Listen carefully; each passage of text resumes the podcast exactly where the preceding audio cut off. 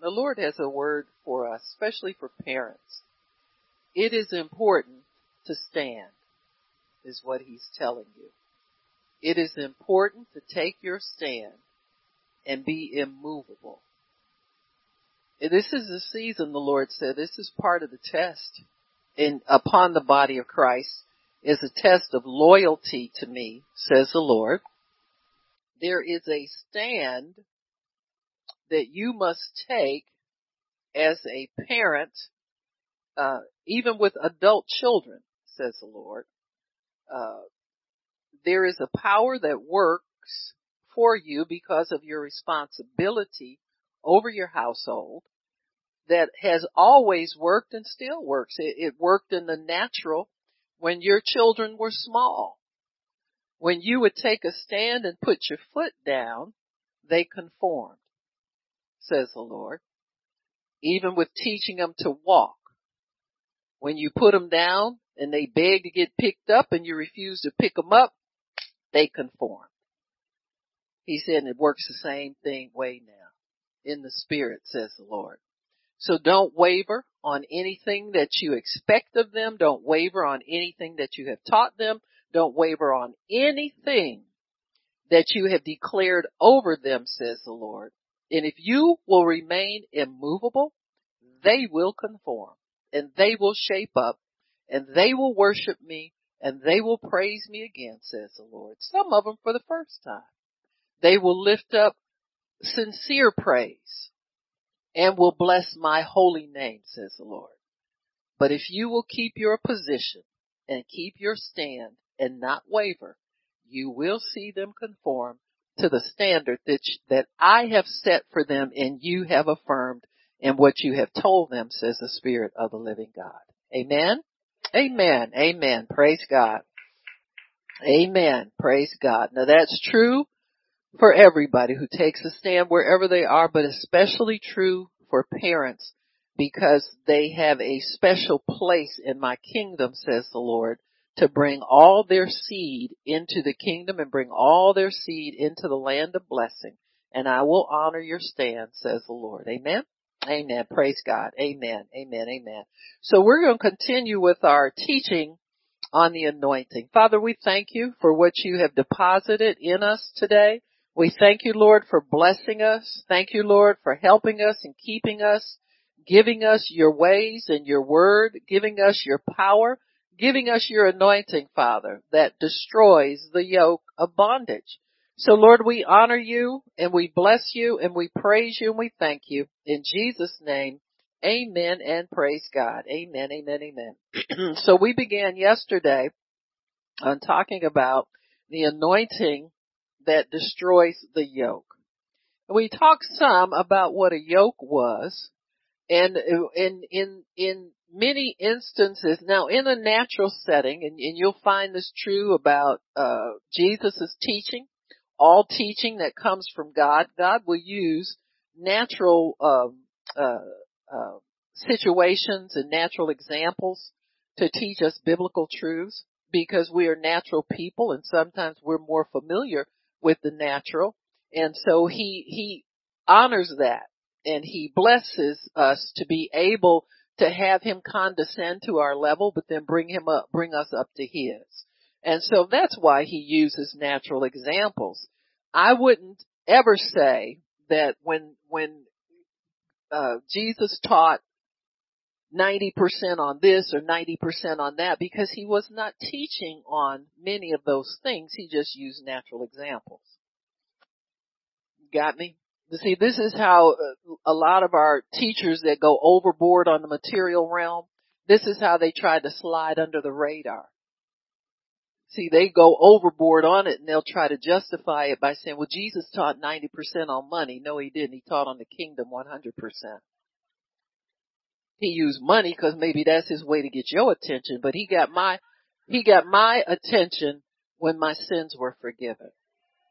And he proved he loved me. Amen. And so, amen. And, and so, and, and when, when you are won over by love, that's your bond with God. Whether you have little or much, that's not of a consequence. What your bond is with Him is the love that for him that he's deposited in your heart. And it's got to stay that way. You can't let anything separate you from God's love. Can't let anything move out, move that love out, move something else in. And so when you see these examples, it's because God is trying to get people's attention, give them something to relate to and grab onto so that he can teach them a more complicated concept. Spiritual concepts are sometimes complicated and difficult even to translate into to human language. You, you know what I'm saying? And so once you, you start to understand where God's going with a lot of this stuff, then you'll understand what he's trying to get across to us. And so the, the concept of the yoking system is, is one that, that we need to understand because it's something that's, that's important when you understand God's, um, way of dealing with us or leading us or teaching us in the kingdom. In the kingdom, Jesus says, take my yoke upon you. In other words, get saved. Now see, many people think that means get saved and get all the privileges, but when it comes to take up your cross and follow me, they think that's an option.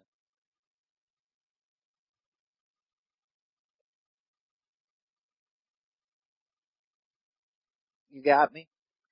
You took his yoke upon you when you got born again. I'm going to say it again. You took his yoke upon you when you got born again. But you, cause you cannot tell me that your life didn't get easier and lighter, less burdensome. You got peace in your life a lot of troublesome people and situations and things left your life. So you yoked up with him whether you want to acknowledge it or not.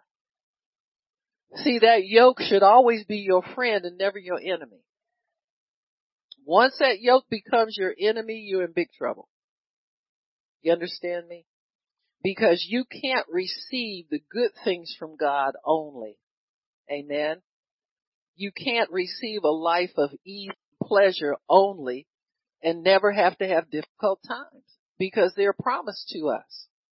But what we're being challenged in is will you hold on to him and will you serve him and will you bless his name and will you praise him no matter what your circumstances are? So there are times when the yoke seems to get tight where you wish you didn't have it on your neck. Cause if I wasn't, if I didn't have to do this, I could do this and this and this and this and this. And you ain't doing nothing. Cause you're doing nothing when he found your raggedy self. Amen. It's the truth. And all of a sudden we get cool and we will go do this, that, and the other, and you, my peeps is calling me.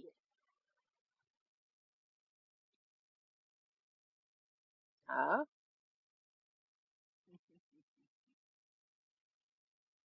But we're commanded to endure the yoke. Because I don't care what you think you can be doing, you're in the better end of the deal with him because his yoke still is easy and his burden still is light.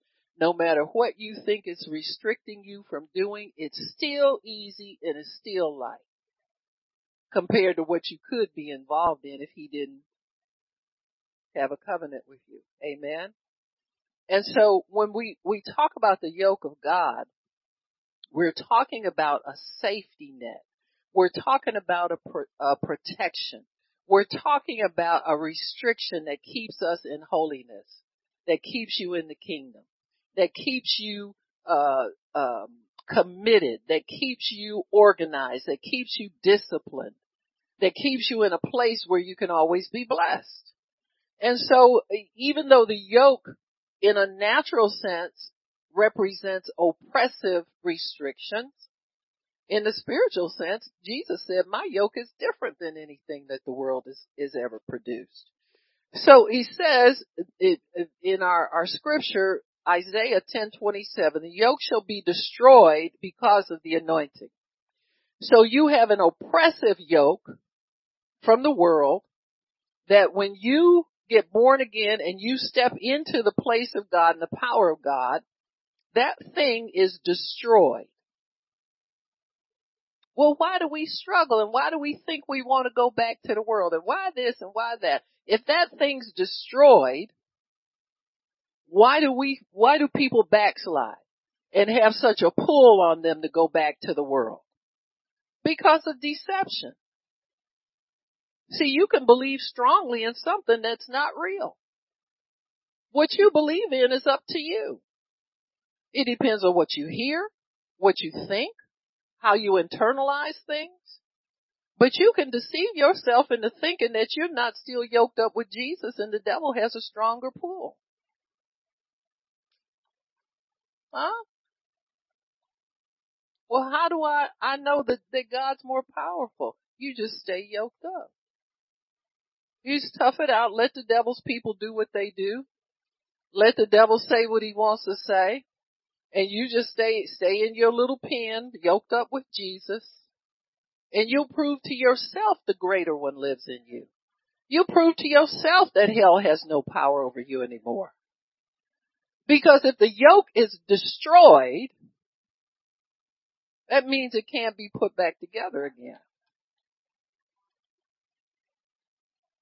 The devil in hell and all his cohorts cannot put that thing back together again because it's destroyed. And it's destroyed because of the anointing, the power of God that has come and dwells inside of you. You have an inside anointing that teaches you teaches you the things of God. And it teaches you all things. And so when you talk about the anointing, when it says the yoke will be destroyed because of the anointing, that word anointing really means to consecrate. It means to separate. It speaks of oil. It means to make fat. So think about this. If you've got two, two oxen that are yoked together, amen. Now what they would generally do, they had to train them. That's why Jesus says, take my yoke upon you and what? Learn of me. So the yoke was also a training device where they would have an older, broken in, more experienced oxen with paired up with a younger, wilder one. That's us. Jesus is the one who is experienced. He knows where he's going. He has a lead from, from the Father as to where we have to go. And so when we yoke up with him, we have to follow. And so the younger one will kind of wait for the older one to start pulling and that's why the, he says, my yoke is easy and my burden is light, cause the, the younger animal that was inexperienced had less pull on him. The bigger, stronger, more experienced one pulled all the weight. And the other one just went along until he learned how to walk in step with that more experienced animal and that's how they were trained. Now, and the oxen would stay uh, fitting that yoke fit the oxen until they grew too strong and too large for it to fit over their necks anymore. Amen. And it would be broken. Could never be mended again because of the fatness of the anointing that came on them. Amen. So then the devil's yoke is broken off your life because you done got fat from the anointing and it explodes it. It can't be put back together again. And so when you understand what has transpired in your life and what God has given you, you get in your word and you don't get deceived by the devil again. You don't get pulled off by every wind and wave of nonsense and doctrine doctrine and malarkey, if I can. it's power to my Irish peeps out there. Yeah. But you know what I'm saying. You just don't go for the nonsense. You judge everything according to the word. And if it don't measure up, you don't go anywhere. You stay connected to the Lord who is bringing you through. He's teaching you how to walk with Him. You don't get ahead of Him. You don't lag behind because you think you like the world and you think you got something more important to do. He's not going to let you drag Him everywhere you want to go. Huh? He'll let stuff blow up in your face. Huh? He'll tell you if you like a daily explosion, you can have that. Huh? But you're not hurting Jesus any. He's, he's King and Lord. He's been established already. So you're not hurting his feelings if you want to stay crazy? Huh? And the wonderful thing is because he's got an everlasting covenant, he'll be right there to forgive you when you come back. But you've got to come back proper. Can't come back pointing the finger at nobody and blaming nobody and they didn't do me right and they, they did this wrong and this was a, and it's their fault. You can't come back like that. Oh. You know, people always want to grab Second Chronicles, uh, what is it, 714 or, you know, I know it, but I ain't gonna, no. Yeah, but you got a list of stuff to do. Humble yourself, pray, seek his face, turn from your wicked, then he'll hear. He don't hear nothing until you do all four of them. Huh? People want to just get down and pray and beg and God comes, in revival, send revival.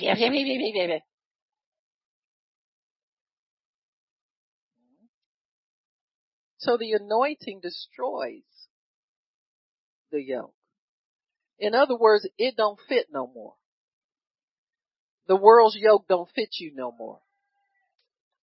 It's either too tight, too loose. Some ain't right with it. Huh? You wrestle with it and think you can do what you want to do and you find out you're wrestling with your friend. Huh? The one who comes and rescues you every time. Lord, I didn't know this was you in this. Huh?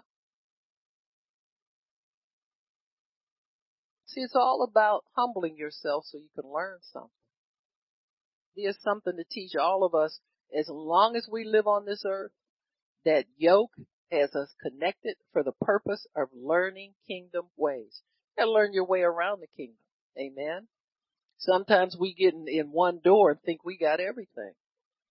Cause we just so happy to get in the door, you know? Huh? And like, you know, that's when I was in school and don't nobody say, I, I heard that, stop it. Mumbling. Y'all think of the one room schoolhouse. I heard you. It was back in the sticks in the one room with a coal stove. No, I was in a real school with hot and cold running people. But you know, back in school, you had your little different cliques of groups of people and you always wanted to be where the cool kids were. And they would have a little pay parties, but they never invited you. Nobody told you, you didn't know where they was.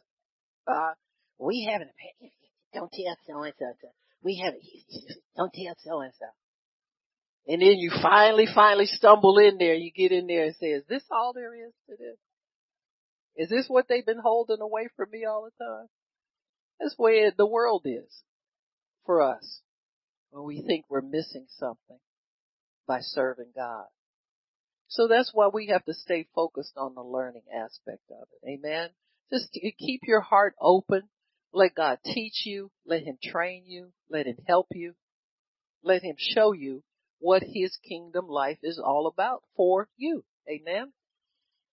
We said yesterday also that the anointing changes us into another person.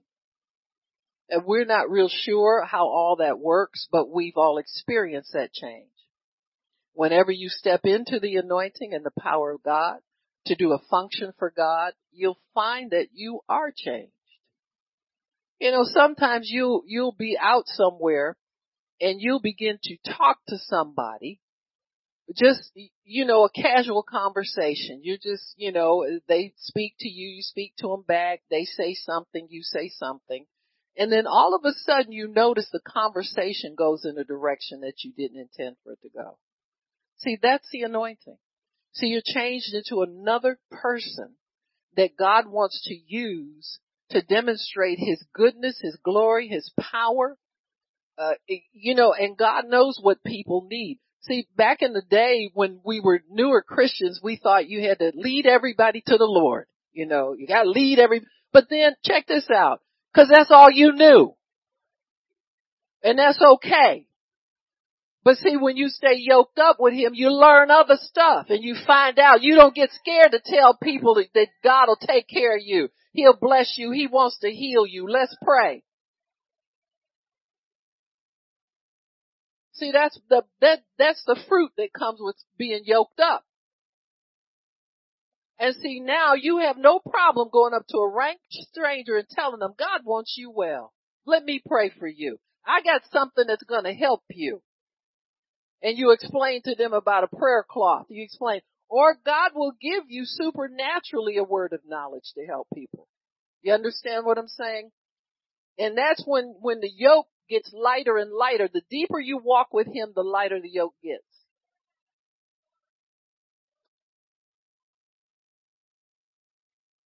I believe there will come a day when the gifts of the Spirit will be more, be released more to believers as the Spirit wills and as we, as we need them. But right now we need to work with what we got and what we know. And see when that necessity is there, then you prophesy to people. And you don't make a big deal out of it. You just, you just pr- release it into their hearing and, and they'll know that God has told you that. You don't have to go up to everybody and say, you know, God told me to tell you, stop that stuff.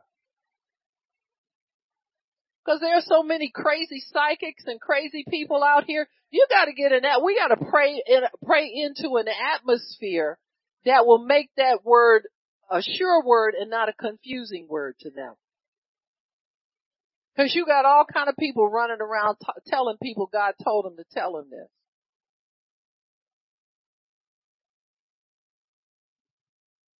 God said go look in your mailbox, you got a $40,000 check.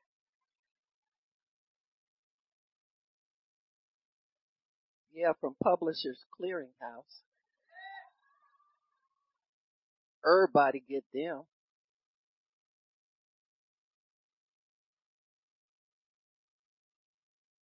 So that yoke is what you, that yoke is precious. Don't you ever fight against the yoke of God. Cause it's gonna get tight, baby. See, everybody's complaining about the COVID. You think COVID is tight. It can get tighter. See, if you stay yoked up to him, it doesn't even like, to me, it doesn't seem like anything's going on in the world at all.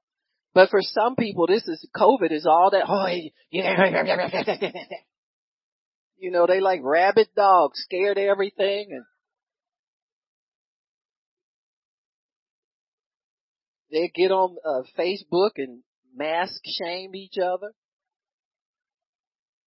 Uh, everybody be safe. I'm better than safe, baby. I am redeemed. Amen. I am redeemed and healed and delivered and saved and sanctified, filled with the Holy Ghost and fire baptized. Oh! Glory! Be safe nothing. Are you kidding me? You think something like this is going to protect you from the devil?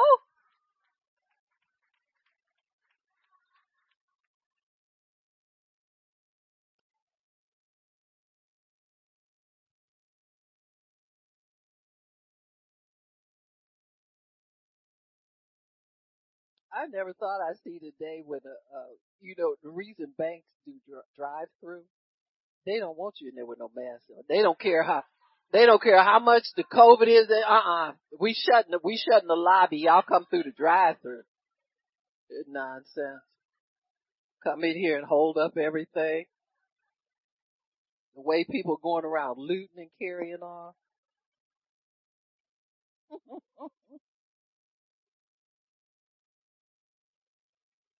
Once a yoke is destroyed, now, now what, what does this yoke, the yoke that came with the world, what, what did that have? Well, there's, it, when Jesus said, if you yoke yourself with me, you get rest for your soul. your soul is at rest. Because that's the biggest part of you.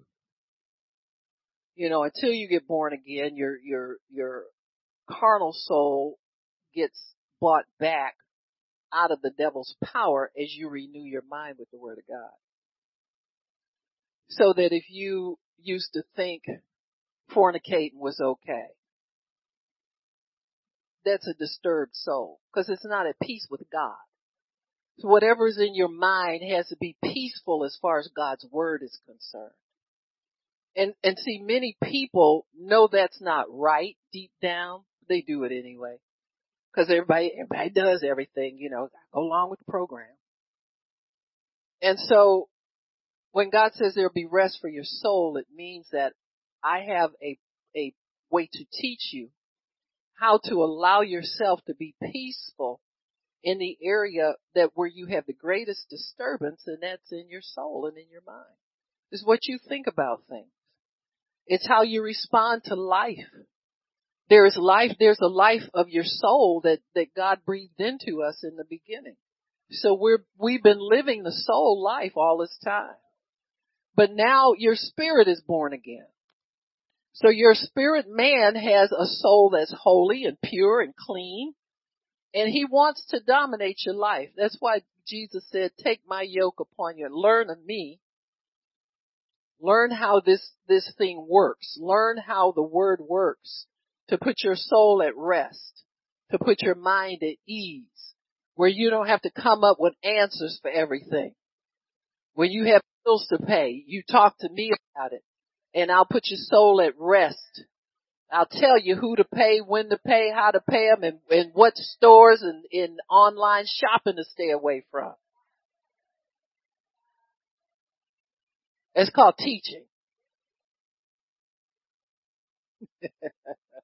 Amen. And you begin to find a comfort and a resting place there because you finally realize, you know, I have somebody in my life really who can take away all my burdens and all my cares and all my problems. And I don't have to figure anything out anymore. I don't have to scheme on anybody or, or anything or worry about this or when am I going to get that or where it's all taken care of. So we submit to the learning process. So Jesus gives us rest in our souls that we know even if the answer is not right there, we know it's imminent. We know it can come through at any time. And so when we, when we understand that and we accept it and we embrace it, the more we embrace it, the more we make it ours, the more reassured we become, the less anxious we're about everything, the less concerned we are about. Because as we, as we follow Jesus, even though you may go into areas that are new for you, you got Psalm 23. Huh? He says, yea, though I walk through the valley of death, you're with me. So when he yoked you, you, you yoked with Jesus, you might have to walk through the valley of the shadow of death. You understand what I'm saying? But you don't have any fear.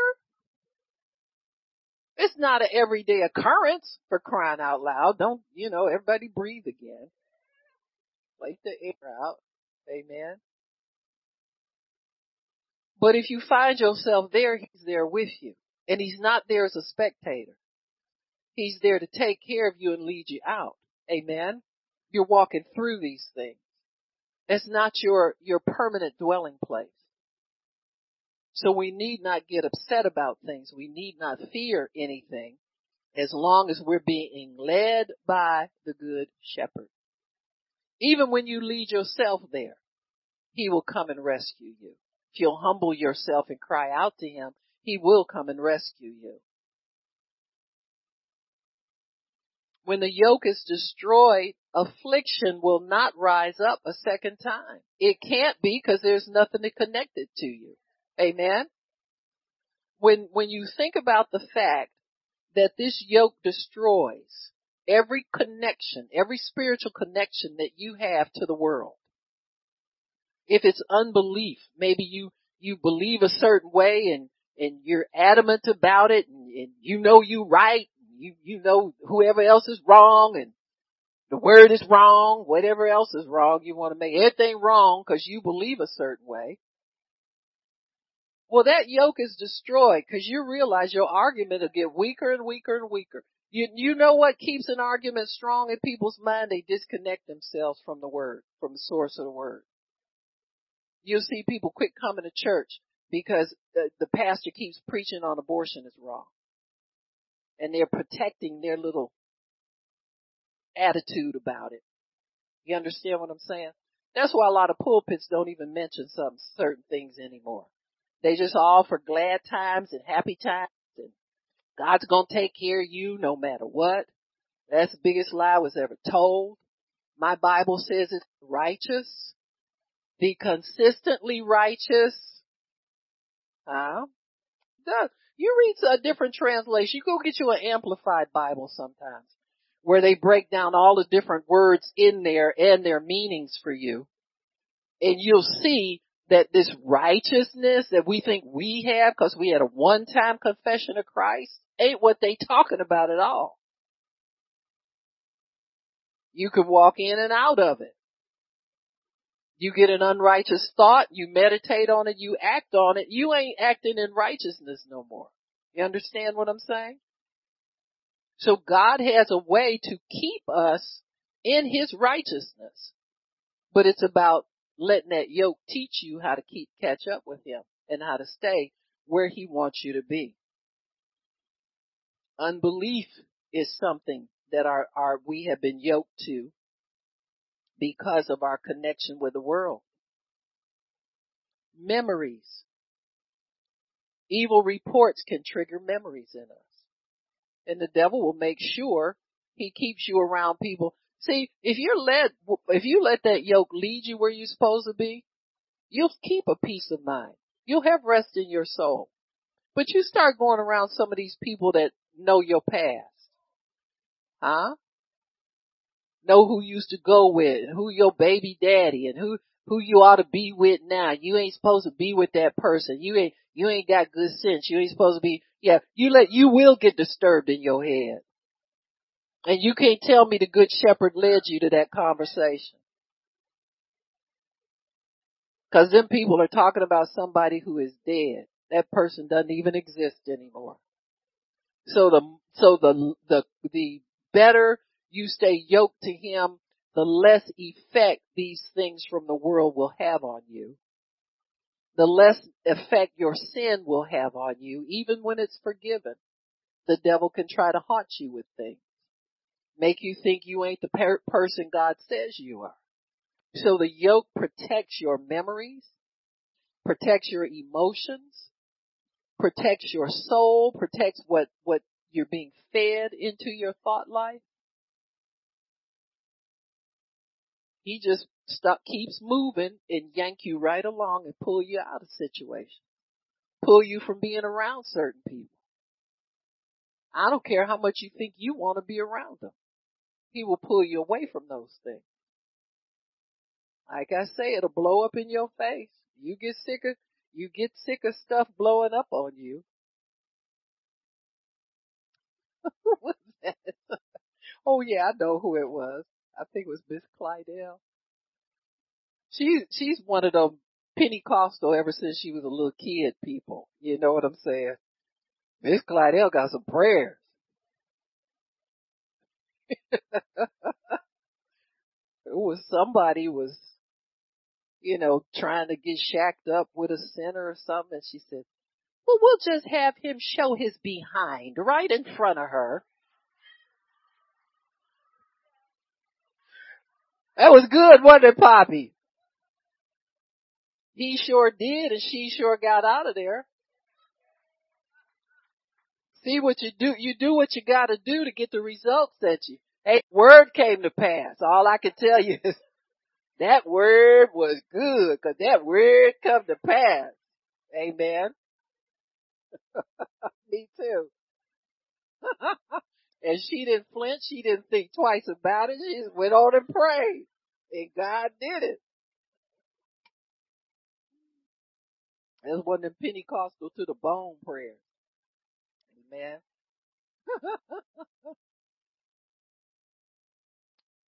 Old habits that we have. The yoke has been destroyed. I always tell people this. I said, if, if you have habits that you think are distasteful, you need to allow God to show you what he thinks about things. Cause see, many times he's trying to get to the root of things. Like, I'll give you an example. Sometimes people, they still have cigarettes hanging on them after they get saved. And they think that's the worst thing in the world. You understand what I'm saying? And they don't understand. I, I've been praying. I've been doing this. Well, maybe God is not working on that. I know it sounds, you know, sacrilegious and all of that kind of stuff, but maybe he ain't really pressing. Maybe it's other things he's teaching you right now. You can't learn everything in one day. You understand what I'm saying? Maybe you need to know that the cigarette ain't gonna send you to hell. If your heart is toward getting rid of it. See, it's always a heart thing until you're stupid enough to say uh, it's okay to smoke these cigarettes and God don't mind, because He really ain't told you that either. It's like any other prayer. Now don't everybody go out and start puffing. You know what I'm saying? Y'all just, y'all ain't right. But you know what I'm talking about. There are people that have drug reality hanging on them when they get saved and then don't want to come to church because the devil tells them everybody knows. They talking about you. You ain't saved. You don't even belong with the rest of them saints. And if he only knew, right? now you're in the right place. You're in a spiritual hospital. This is where, like Jesus said, the perfect, the, the, the uh, righteous don't need me. It's the sick people that need me. Uh, and that includes me. Amen. He releases us from habitual ways of thinking. Amen. Sometimes we have developed habits that, you know, Friday night, Saturday night. That's why we have church on Saturday and Sunday. Not really, but we do. Because it saves you from Friday night, Saturday night mayhem. People get close to the weekend, they get all agitated, excited, thinking about where they gonna go. And, yes, it's the weekend. It's the weekend. My father used to say, he said, he said, if, if a man can get over the weekend, he'll make it. Cause he saw a lot of weekends kill a lot of people. Get them stupid, you go to a bar and get too drunk and wind up, you know, we had a neighbor uh, his name was Oscar. I know Pastor Shirley laughing. But that man had been stabbed by everybody in the neighborhood and was still living.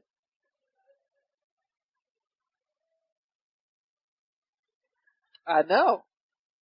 I mean, neighbors stabbed him. Strangers in the bar stab him. He comes staggering home. I'm telling you, he came because we we were kids and we had heard that he had get gotten hurt the night before. And so my mother sent us downstairs. She said, go see Miss Lucy, see how Miss Lucy doing. And we went in there and I was shocked. The bed was full of blood. And she said, yeah, I called the ambulance this morning. They came and took him two days later. Oscar's right back home again. Somebody stabbed him. He laid all night bleeding. And she didn't know it it was like the Godfather. Remember the horse's head, in the bed with all of this. Right. My mother didn't send us down to Miss Lucy's house no more to see her. But, but my father shared this with us one time. He said, you know, Oscar, his father was a minister.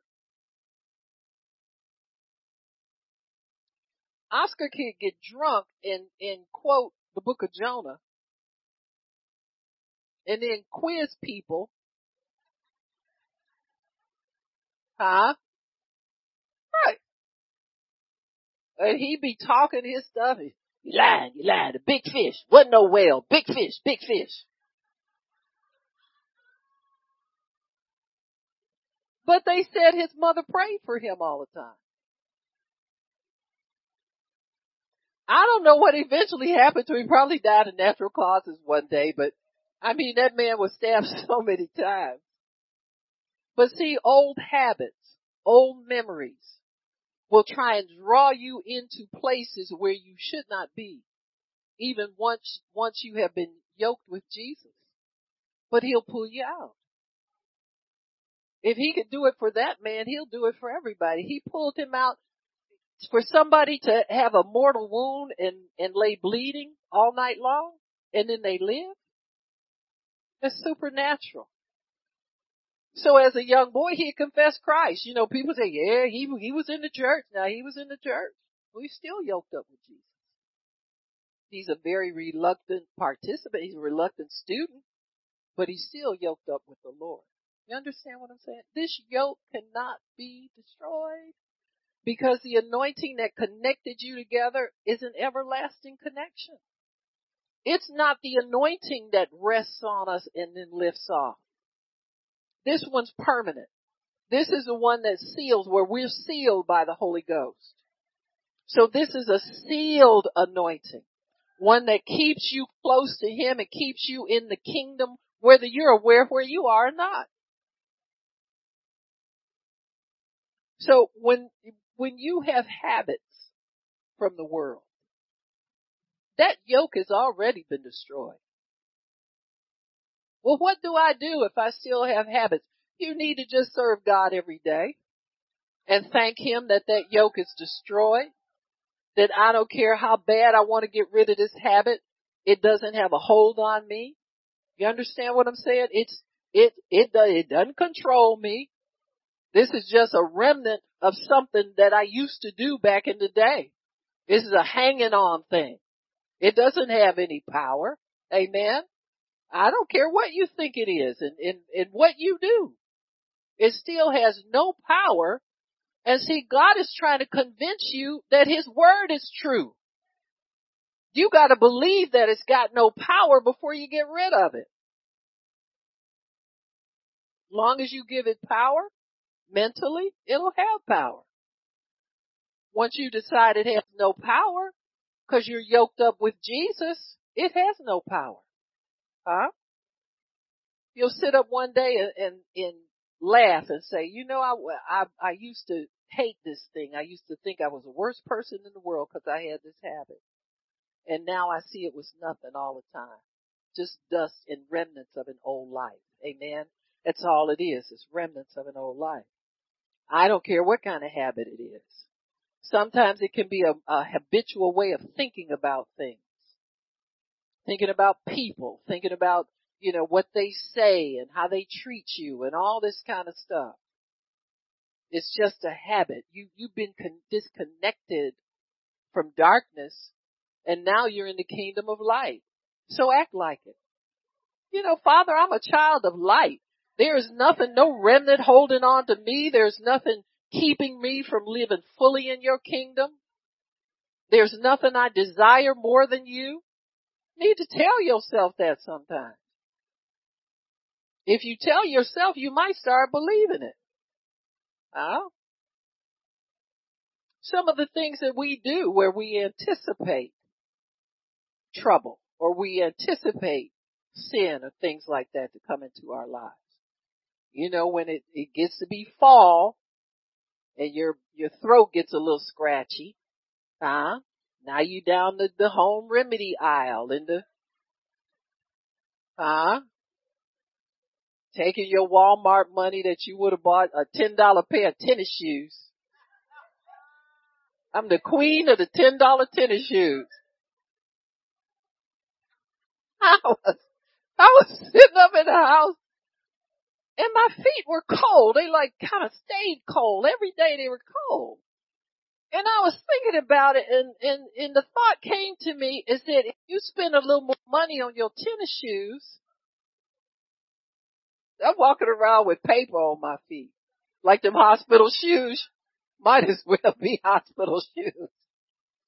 So I had some, I had some older tennis shoes, you know, in my closet, designer shoes, but they had some, they had some bottom to them. So I put my little, uh, what are them things? What they, they, what was they were Gucci's or somebody like that? You, know, them shoes, they had a little emblem and stuff. Well, I just put stuff on. Now you ain't looking for no design or what, right? And I'm looking like a, uh, you know, my head is looking like anything, you know. I had a turban season I was going through there for. they never know what I'm gonna look like showing up in it. So what I'm looking for designer tennis shoes to put on feet. We ain't looking like everybody. So, so anyway, I went got, and, and lo and behold, my feet got warm. You understand what I'm saying? So, but, but you know, you go in there and pass up your, your $10 Walmart tennis shoes and get some cough syrup. Cause the cough syrup is $10 now. And they look at your ID. Huh? Right. The, the lady was, she said, ma'am, I need to see some ID. I said.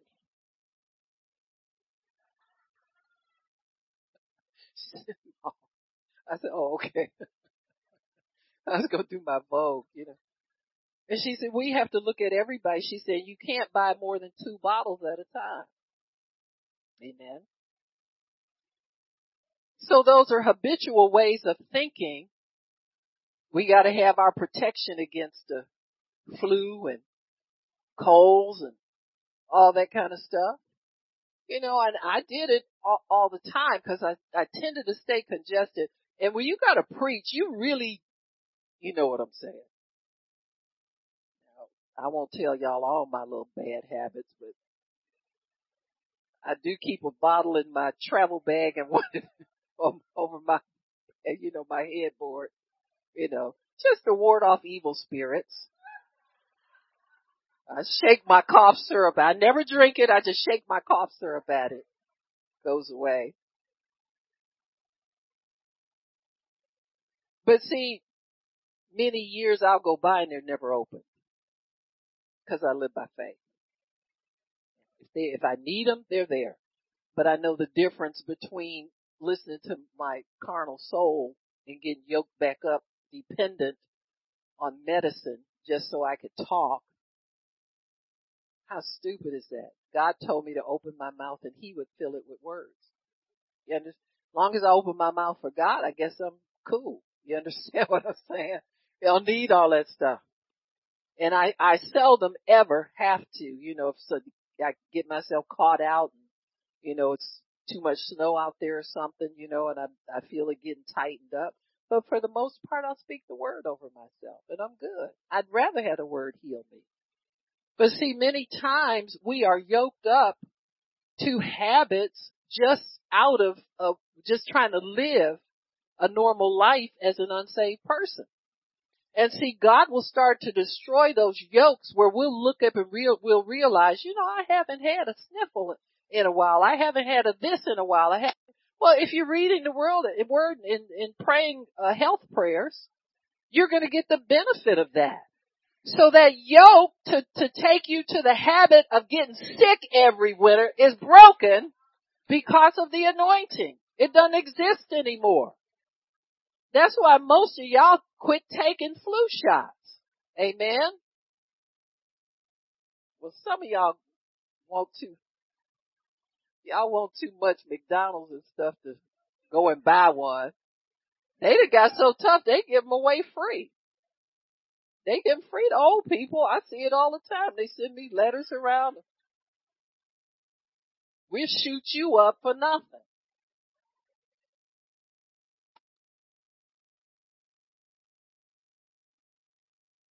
Our experiences will try to keep us yoked to the world. Sometimes we've had, and most people in the world, you've had mixed experiences. Let's face it, you haven't had a good time all the time out there serving the devil because he won't let you. He's so evil and hateful, he ain't gonna let you enjoy even your sinful life. Amen. And sometimes our experiences will try to take us back to the place where you know, we used to live, the things we used to like, how we used to think, all that kind of stuff. I know when I was small, I used to want to be this and want to be that when I grow up and all that kind of stuff. Preacher was never, it never crossed my mind.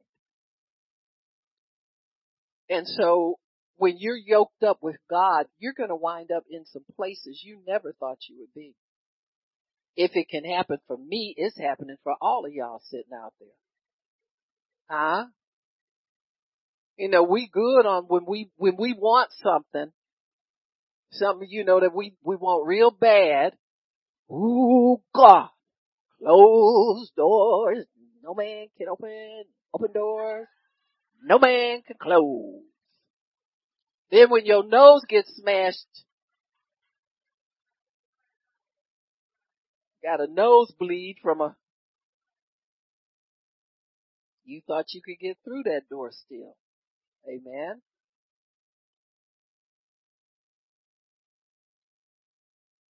We have experiences with things. We think we can go back to certain things because it used to bring us some kind of joy or used to bring us some kind of pleasure.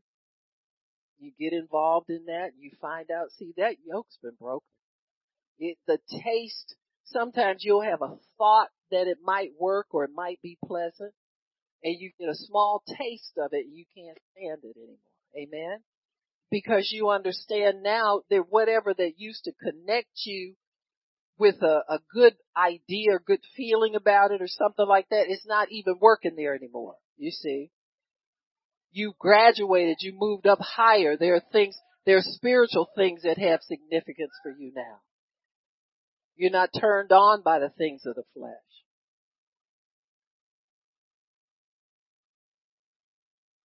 Heredity is a yoke that wants to keep us connected to the old life. You know, it's, you know, all we need is for people in God's kingdom to get a hint of some kind of knowledge that they think they have. And they'll try to put it on everybody and make it responsible for everything in your life. So I remember back, back in the 80s, deliverance came through the body of Christ for the umpteenth time. And everybody was talking about generational curses. You know, now we barely saved and trying to understand about redemption and they gonna put us back under the curse again. Some little smart aleck minister that read his whole Bible, read something different in the Bible now, and he wants to make a new doctrine out of it. So then they wanted to take you through deliverance and start asking you, what did your mother have you? I said, wait a minute. Now if you're gonna go there, show me your MD license, show me something more than what you got showing me.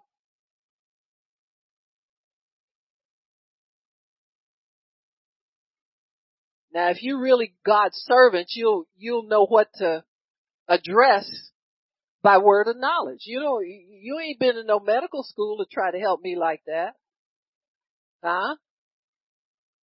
Since we've had the internet and Google, everybody's an expert on everything. Huh?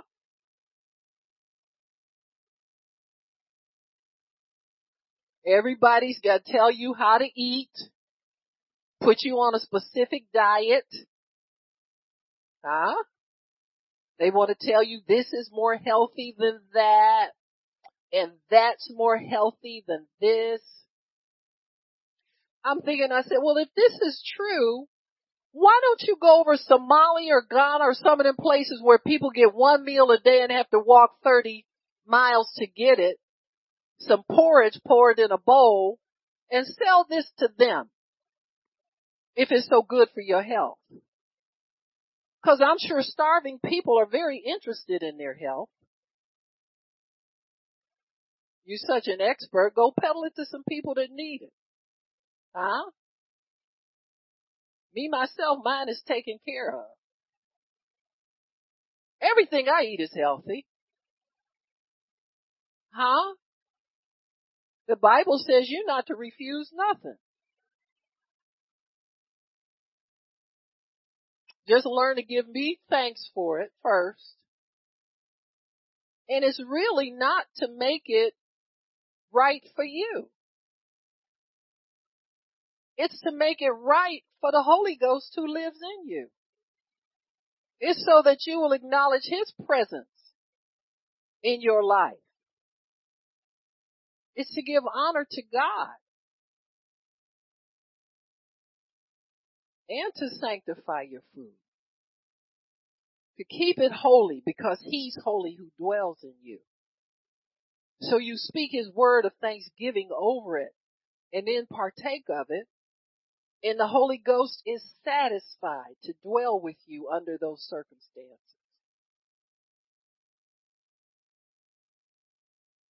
There's no perfect food. The people who are always trying to tell people how to eat is usually too fat, too skinny, don't believe in God. And see, I'm not going to take no kind of advice from nobody who don't, don't love God. Coming from the devil. Then next year something different they got. This, you know, this year it was kale. I said, well, it might taste pretty good. Let me put it in a salad. No, you got to put it in a blender. I ain't no toddler. Huh? And I've already worked it out with God as long as I live, I'm eating solid food. Y'all ain't getting me nowhere where you gonna string me up to some kind of tube and be pushing stuff in there. I'll take it out and eat a hamburger every single time. Huh? This is nonsense. People have lost connection with God. Now food is their God. Huh?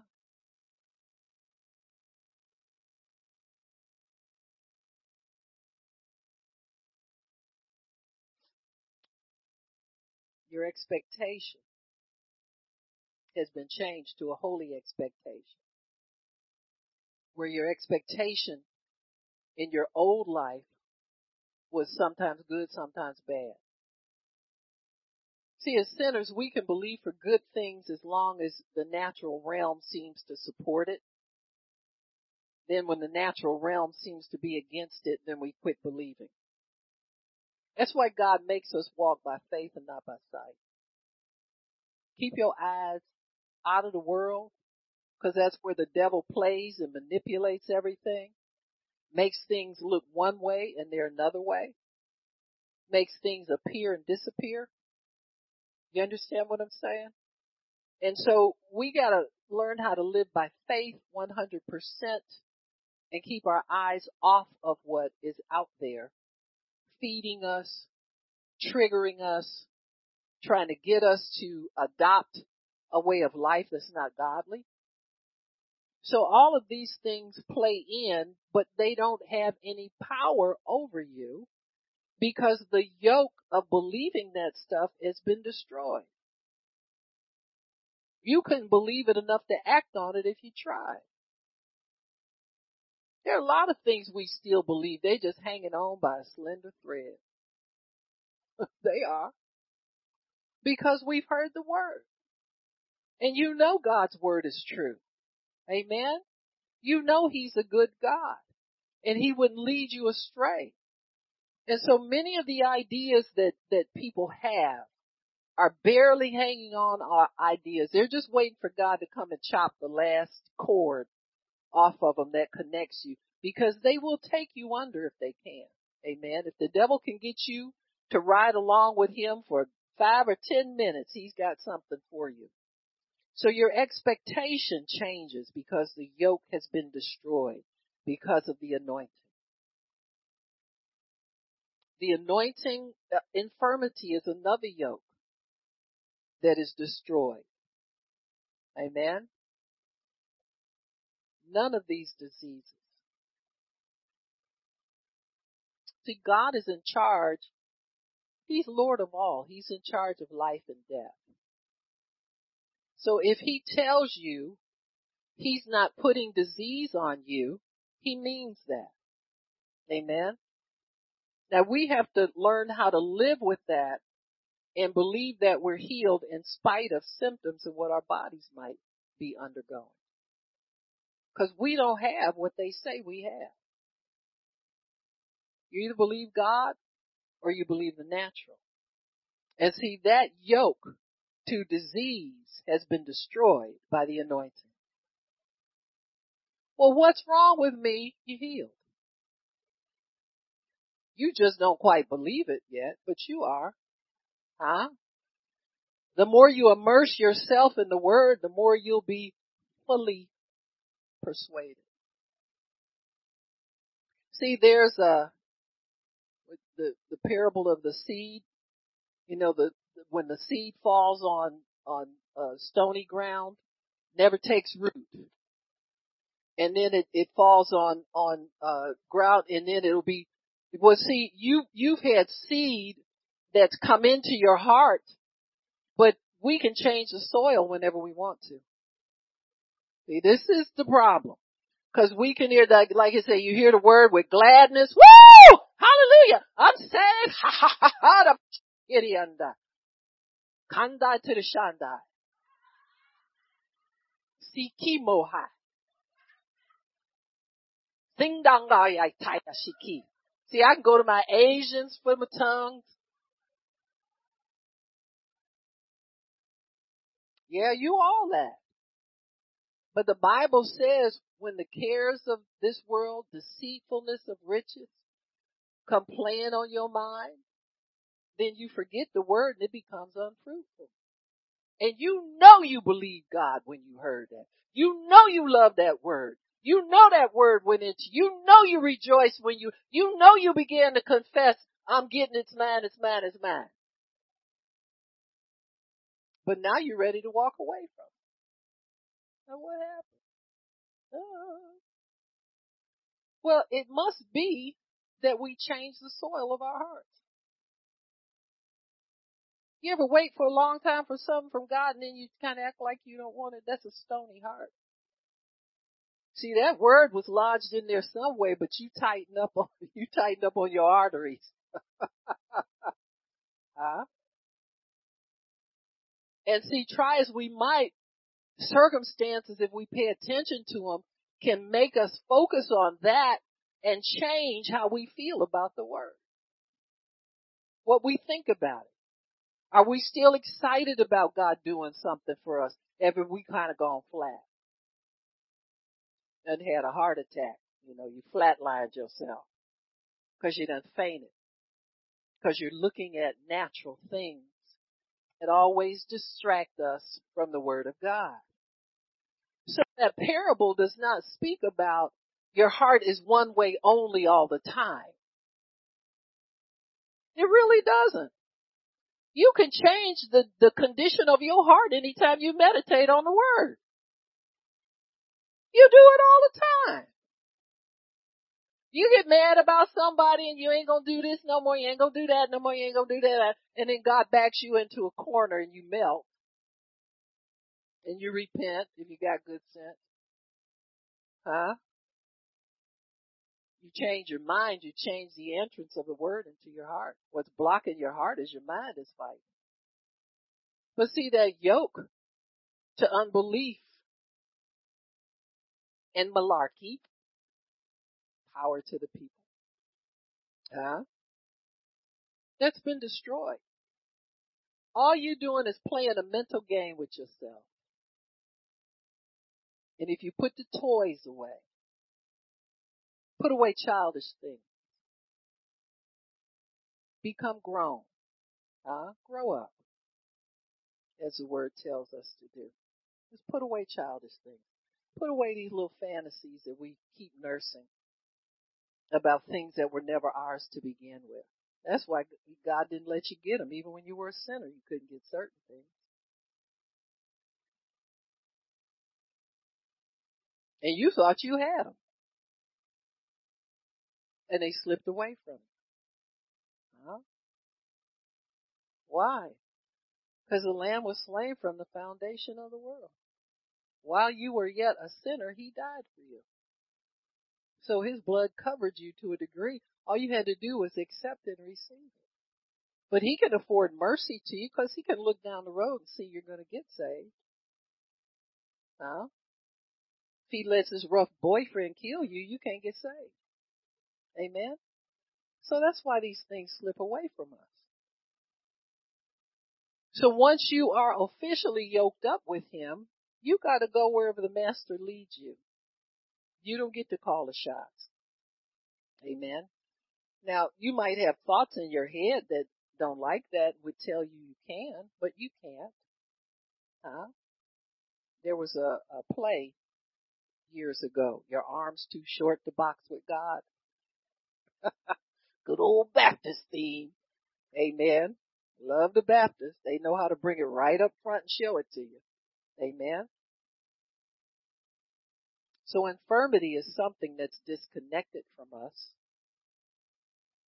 And you can chase every symptom away because number one, you are healed. Once you take your stand on you're not trying to get healed, but you are healed.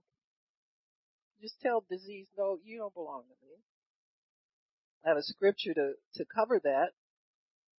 And I walk in love. I hearken to the voice of, I do what God tells me to do. When I mess up, I repent and I ask Him to forgive me and we keep it moving. Amen. So that's how you don't get disease.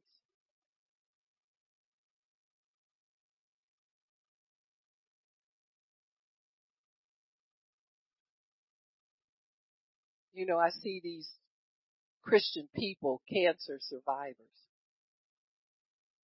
Huh? Number one, if you're a Christian, you didn't have cancer. So how'd you get on the list of survivors? I know, I know, that hurts y'all feelings, but throw them pink ribbons away, okay? Throw all that pink stuff away. Invest in another color.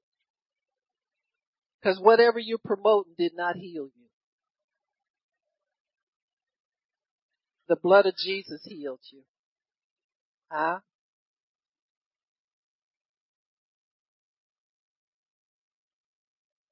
Give pink a bad name. I used to like me some pink here and there, but dang.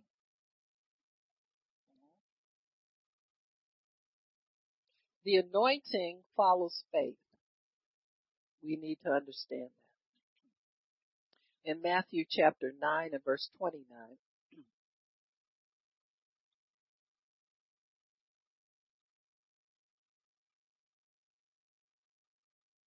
Verse 27, when Jesus departed from there, two blind men followed him. That's pretty cool. If you blind and you can follow somebody, you're almost there. You understand what I mean? You almost there. Now it's interesting how Jesus works. Now you know, now, come on now, y'all get with me a little bit, cause I likes my Jesus stuff. I like to dig in and find out how he do what he. But but he, there were blind people he went up to and, and healed them. Why didn't he do that here? Huh? I'll shorten it. Because he's showing us different ways that he healed people even with a tangible anointing. See, your faith has to get to a certain level before it can meet the anointing and you receive what it is that you need. In this case, we're talking about healing. So these men follow him.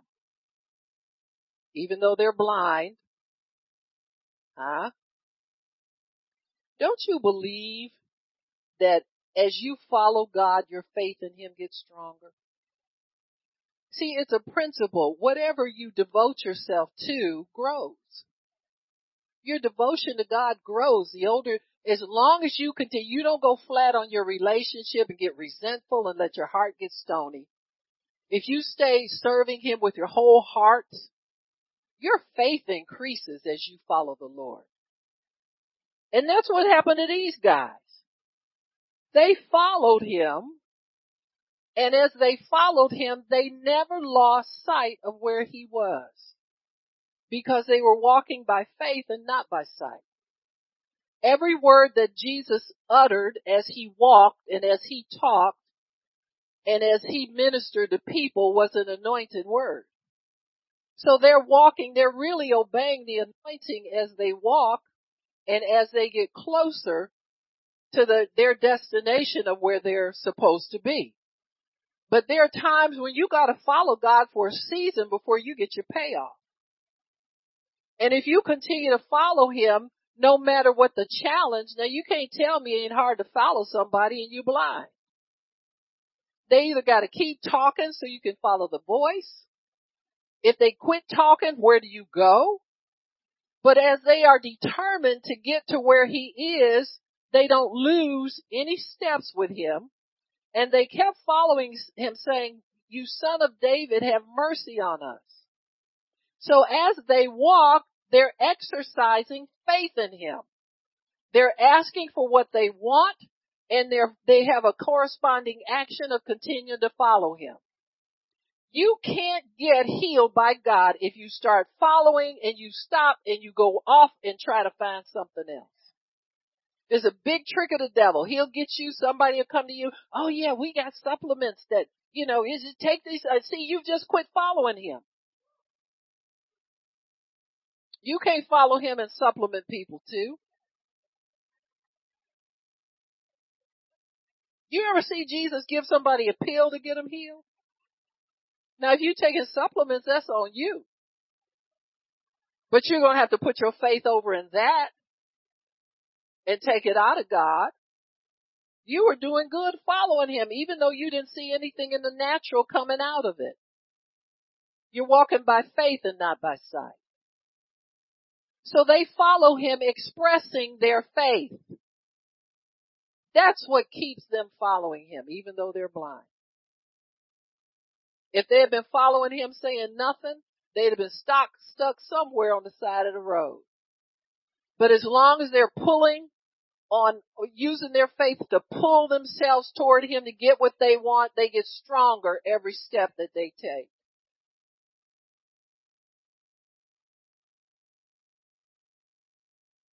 And when he was come into the house, the blind man came to him and finally Jesus turns around and asks them something. Why didn't he ask them back there on the beginning of the road? That would be a nice thing to do. Oh, these poor blind guys. Let me just stop and, and see what they want and take care of them because they're blind and they can't see and it's, no, it ain't about that. It's about faith. It's always about faith. Faith is determination. Faith is not coddling you. Faith is not feeling sorry for you because you, you got a weakness and the devil is messing with you. Faith is not a pity party. Faith is faith. And you gotta have a certain amount of it to get what you need from God and for that to stay in your life. And only Jesus knows when you got enough of it and then he'll turn around and take care of you. So he has these guys, you know, I don't know, blind people, you know, they, stick or something, you know, whatever click, click, click, click, click, click, click, click. You don't know how far they walked. How far you gotta go to get what you need from God. Huh? Why people fall out with God if they can't have everything they want, whether it's good or bad from for them? Huh? When he when he got to the house, that was the right time to take care of it. Why? Because their faith was there. They didn't have, when they started back down the road, they didn't have enough faith to move him. Or he would have stopped and healed them back there. It's a matter of faith. It ain't a matter of feeling sorry for somebody. It's not a matter you need it so bad. Well, if you don't get it, you're just gonna fall out. Fall out if you want to, but you'll get up blind as you were when you fell down there. Jesus knows what he's doing. Every time you turn around, saints think they doing too much. They, oh, it's too hard. I can't do this no more. Oh, if I have to do this another day, well, keep, keep prophesying over yourself.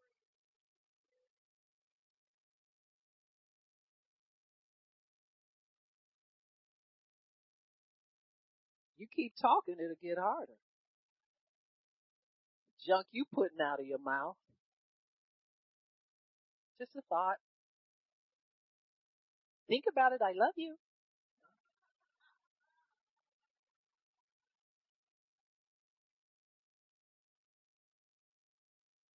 He says, don't, do you believe I can do this? Huh? I've been following you all this time. What you mean do I believe it? And they said, yes. yes, Lord. Did you believe it way back then? Probably not as much as I do now. And he said this, according to your faith. He had to get their faith to a certain level before it could be released to them. It's always according to our faith. It's what we have on the inside of us. And as long as we're talking, quit, faint, I can't take it, let me go do something else, you won't get it. Not from God you won't. I don't know what other resources you have. Huh? Go borrow somebody's Magnum 22, whatever you got, or knife, I don't care what you get. But you can't stick God up for anything. It's got, it's got to be, it's got to be according to your faith in Him.